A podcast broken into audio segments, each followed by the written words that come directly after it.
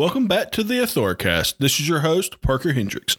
As part of our Earth Week content, we'll be dropping part two of our conversation with our Director of Sustainability and Corporate Social Responsibility, Tim Trefzer.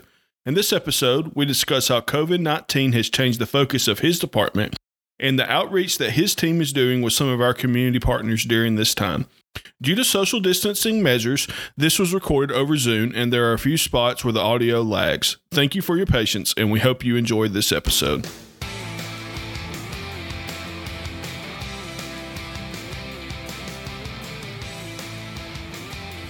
I'm Parker Hendricks. And I'm Kent Kimes. And this is the Authoricast, a podcast from the Georgia World Congress Center Authority, the number one convention, sports, and entertainment destination in the world.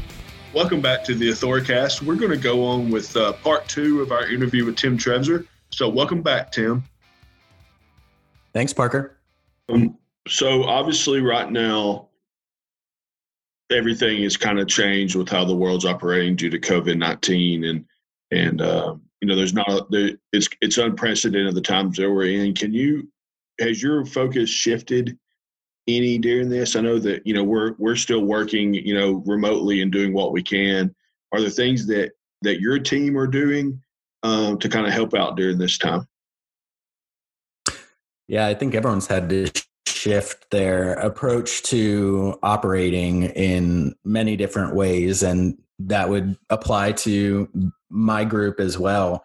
Um, we've shifted in a few regards. Um, one of which is looking it, at providing more resources within the community to our employees. So, kind of turning it around and saying, you know, we recognize that we've got a very diverse workforce. Can we offer them solutions to help them get through this tough time by, you know, sending them information about the Atlanta Community Food Bank, which has a text for food program going on right now. And if you text the number that they provided, um, you can get information on where you can get the closest food, um, you know, what types of food are available to them, um, but also everything else from transportation resources, healthcare resources, um, you know, just simple household resources and even educational resources because with the schools closed, um, you know, folks have to keep their kids busy. So, how, what are some opportunities for them to help engage their students in their online learning or in um, just learning in general. So um, that is one way that we've kind of shifted our approach um, due to COVID 19. Another way is really allowing us to take a step back and look more strategically at the program that we've developed over the last few years. Um, you know, I actually had our manager of sustainability and CSR start um, on March 16th.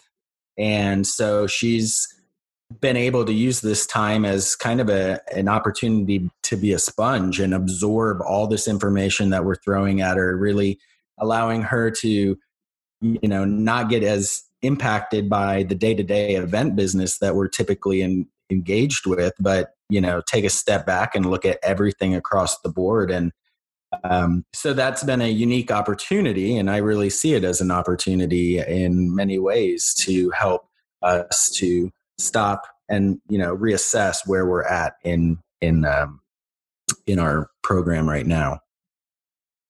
That leads us to the question: What can individuals do to help? Well, stay at home. That's probably the first thing. Yeah.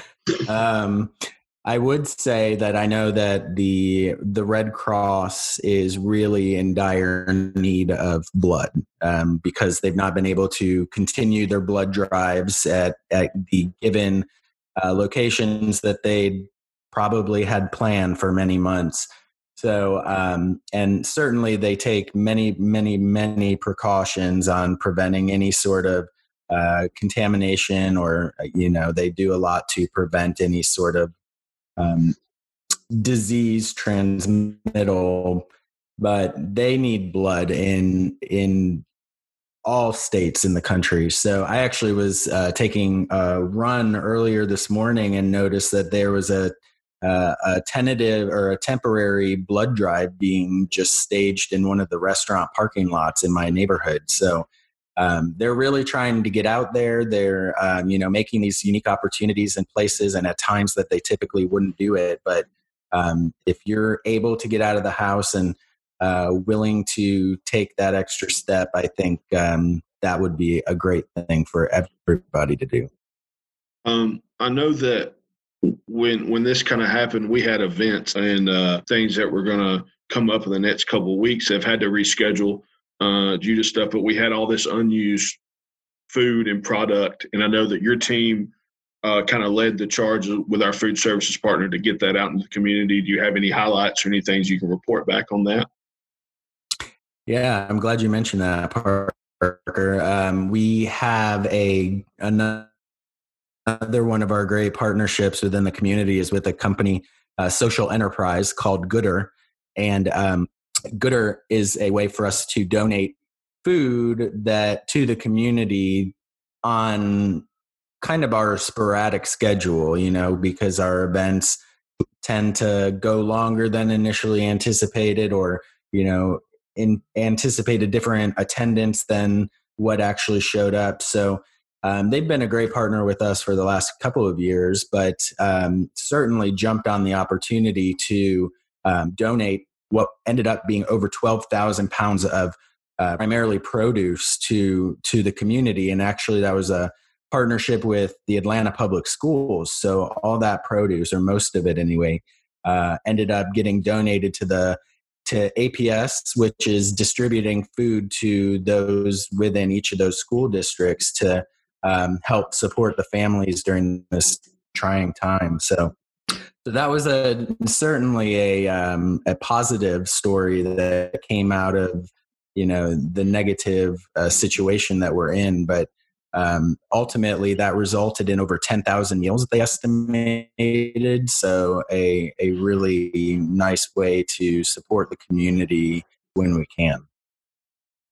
Um, you want to tell us a little bit more about Goodr and the innovative uh, technology they use to uh, get food to people in need?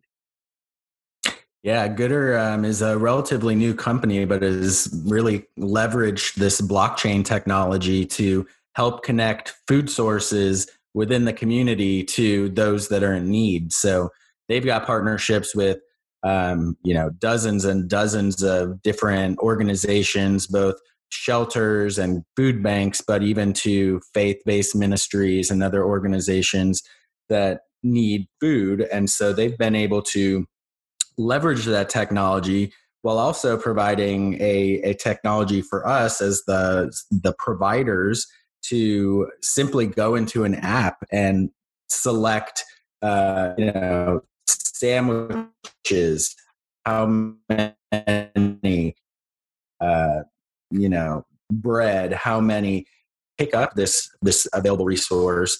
Um, and then immediately distribute it to the community. They also have a refrigeration capability. So if there isn't a need or if the timing is off, um, they're able to store that food as well. So it's really worked well for us because um, in the past, it, we've been reliant on our own staff members to get the food to um, certain organizations or certain organizations to come pick it up. And as we know, many nonprofits are already, you know, challenged with time and other resources. So this provides a great opportunity for everybody to simply and quickly get that food to where it should go.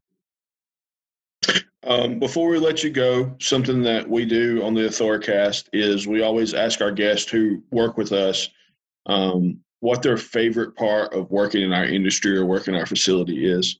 Um, I think the most rewarding part of working with the authority is just seeing the change in our in our service and our offerings and in our industry. And what I mean by that is I think, you know, over over my tenure with the organization, it's been fascinating to see the result of sustainability and CSR initiatives, both internally with our with our fellow team members, but also externally. And it's really um, taken off. And you know we have a we have the ability and the unique and visible venues in a in a highly visible city to make a huge impact and i feel like we are doing a great job of that i think we have room to continue to improve i think everybody does but um, you know being able to leverage what we're doing with some of the major events that we've hosted and just simply with our own internal operations has been a really exciting uh, transgression to make over over the duration of my time there. So I'd I'd say that's been the most rewarding. It's great. Thank you for joining us. Uh, it was it was an honor to have you. Thank you guys. Appreciate it. I hope to be back.